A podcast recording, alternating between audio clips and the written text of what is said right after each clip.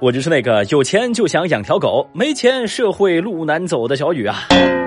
不得不说，本届卡塔尔世界杯分组很刺激啊，没有死亡之组，恩怨局确实很多，可以说是充满了死亡气息。哦，我只能说啊，卡塔尔，你是懂分组的呀。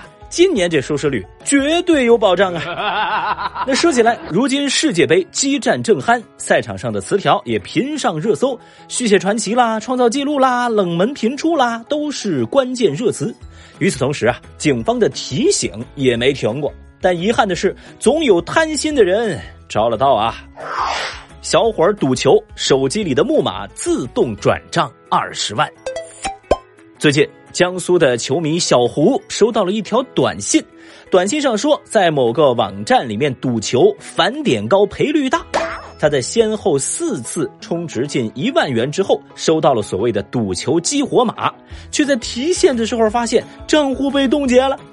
呃，去咨询所谓的客服，对方表示你操作太急，程序违规，必须要再充几万块才能解冻。还发来一个链接，嗯，这小胡啊就点进那个链接，按要求登记了个人的银行卡信息、人脸识别等等等等重要的隐私信息，结果发现手机银行 APP 开始自动连续的转账，而且自己的手机已经完全不受控制了，吓得一脸懵的他就赶紧去找幺幺零了。后来经过民警调查发现。这小胡点的链接里面有木马病毒，木马病毒可以远程操控他的手机，而骗子利用小胡之前主动给出去的身份信息，在多个网贷平台贷款，还转走了二十多万。哎，不知道为什么啊，看完这条热搜啊，小雨我莫名就羡慕这种有二十万的小伙子，而微博网友们呢，则是看热闹不嫌事儿大了。哎，大家纷纷安慰说。小伙子，没事的，调整一下心态。你这二十多万呢，就当是赌球输了吗？喂，谢谢你了。在这儿，小雨我也想提醒各位啊，小玩怡情，大赌伤身。如果是觉得说光看世界杯无聊啊，想博点彩头，那请您到专门的体彩专卖店排队去，请通过正规的程序合法购买体彩。另外啊。陌生链接别乱戳，陷阱套路麻烦多，一朝梦碎人傻了，钱没着落贼人难捉。这贪欲上头要不得，悔不当初搏一搏呀。好，继续来说世界杯的事儿。世界杯禁酒后，硅胶可乐套成畅销品。日前，据英国媒体报道说。鉴于卡塔尔禁止在世界杯的球场内出售含有酒精的制品，那球迷们可以说是集思广益，想出了各种把酒偷偷的带入场内的方法。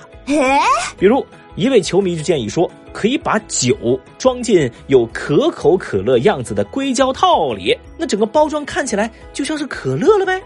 这样啊，就能够骗过安检，瞒天过海哦。您还真别说，这不是个脑洞题啊，人家给出的建议真的有人在这么做。目前，eBay 上已经上架了这款硅胶可乐套的链接。尽管其售价高达十五刀三个，也就是说三个要卖一百多人民币，但是现在在短期内依然卖出了五十五组。哇！当然，也有一些球迷建议说，可以在背包里装上水和酒，安检人员检查的时候你就喝水嘛，然后。那个酒就带进去了呗，降低安检人员的警惕度。不会吧？还有的球迷甚至表示说：“哎呀，很简单嘛，把酒装到西瓜里面，然后就带进去喽。”而更有意思的是，现在在卡塔尔世界杯的比赛现场啊，很多球迷在助威的时候还要高喊：“我们要啤酒！” 哎呀，好家伙！论这届球迷为了在现场喝酒得燃烧多少 CPU 啊啊！也真亏是他们想得出来。对此，也有网友提议说：“看球赛喝不了酒，那就喝快乐水呗。”不过啊，咱仔细一想，如果你支持的球队踢输了，哎，你这一肚子气，再加上肚里的可乐，可能会比较难受。反正小雨我目测，这个硅胶套的价格啊，估计比有些啤酒都还要贵的嘞。哎，为了喝酒。你们可真是拼了呀！太厉害啦！而下面这位爸爸为了教育孩子，自己也是拼喽。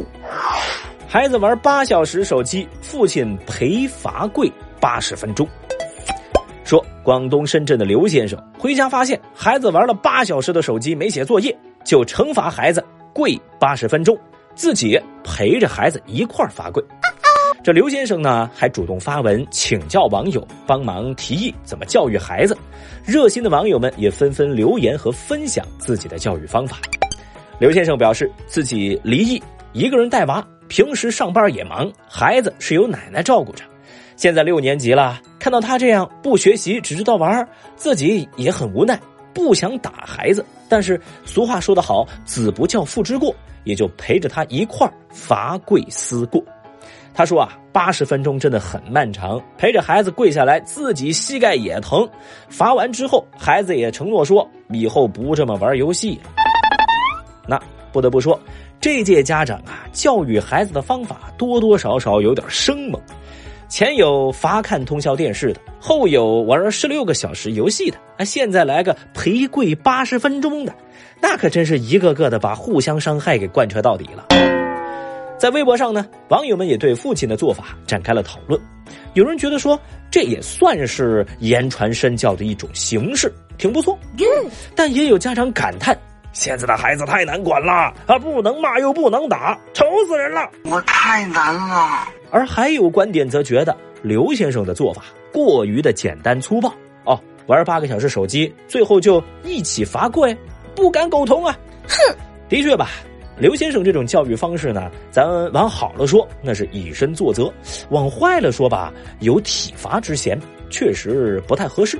所以小雨我就寻思呢，言传身教固然好，但罚跪缺乏一点技术含量。咱不如啊，把这八十分钟拿来一块做一套模拟题，怎么样啊？哎，爸爸跟孩子一块做，一起进步，一起痛苦。三十三岁女子卖饼十多年给弟弟买房。说安徽九零后的潘女士自十九岁便开始学习手艺卖烧饼，每天清晨四点半就起床，到晚上要忙到十一点过才能睡觉。这些年她所赚的钱啊，都交由父母给自己的弟弟买房买车了。而对于自己的终身大事呢，潘女士则说：“哎呀，等我弟弟结过婚了之后，我再考虑自己。”这网友们看了这条新闻之后，顿时就炸开了锅呀！大家不禁想起了“伏地魔”这三个字，很多人都觉得说，这肯定是他爸妈对他的长期洗脑，所以让潘女士都觉得自己为弟弟付出是应该的，完全不为自己想。一时之间，不少网友都留言劝说，希望潘女士能多为自己考虑考虑。也有网友表示说了：“咋的？你弟弟是没手还是没脚啊？自己不会挣钱去吗？”毕竟啊，一个女孩独自闯荡，每天清晨四点半起床，到晚上十一点左右睡觉，卖几千几万个饼，新衣服都舍不得买，这么辛苦的付出，最后全是拿给弟弟去买车买房。关键大家也没见到他的父母和弟弟去心疼他，所以很多网友十分同情潘女士。对于这样的情况，潘女士回应了，她说她也知道网友们对她的评论和议论。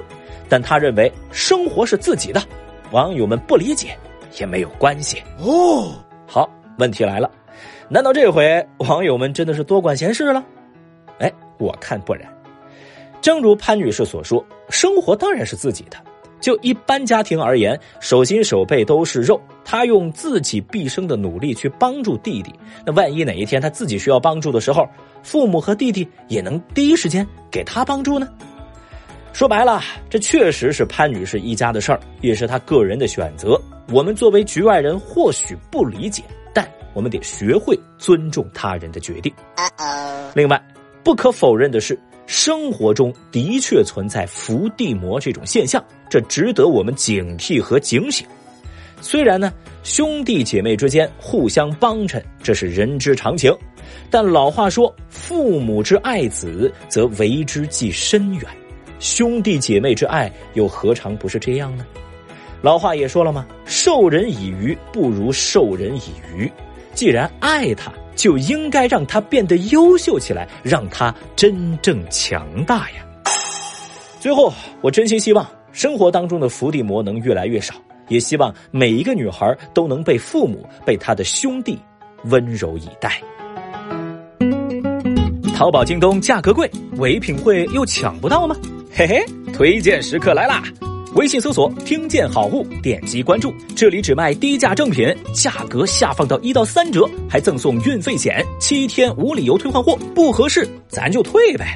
另外，您还有机会加入薅羊毛福利群，每天都有特价好物推荐，来，赶紧打开微信搜索“听见好物”，关注一波喽！